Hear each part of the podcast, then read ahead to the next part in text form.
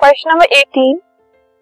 Name the enzyme present in saliva saliva में कौन सा एंजाइम प्रेजेंट होता है और इसका डाइजेशन में क्या रोल होता है?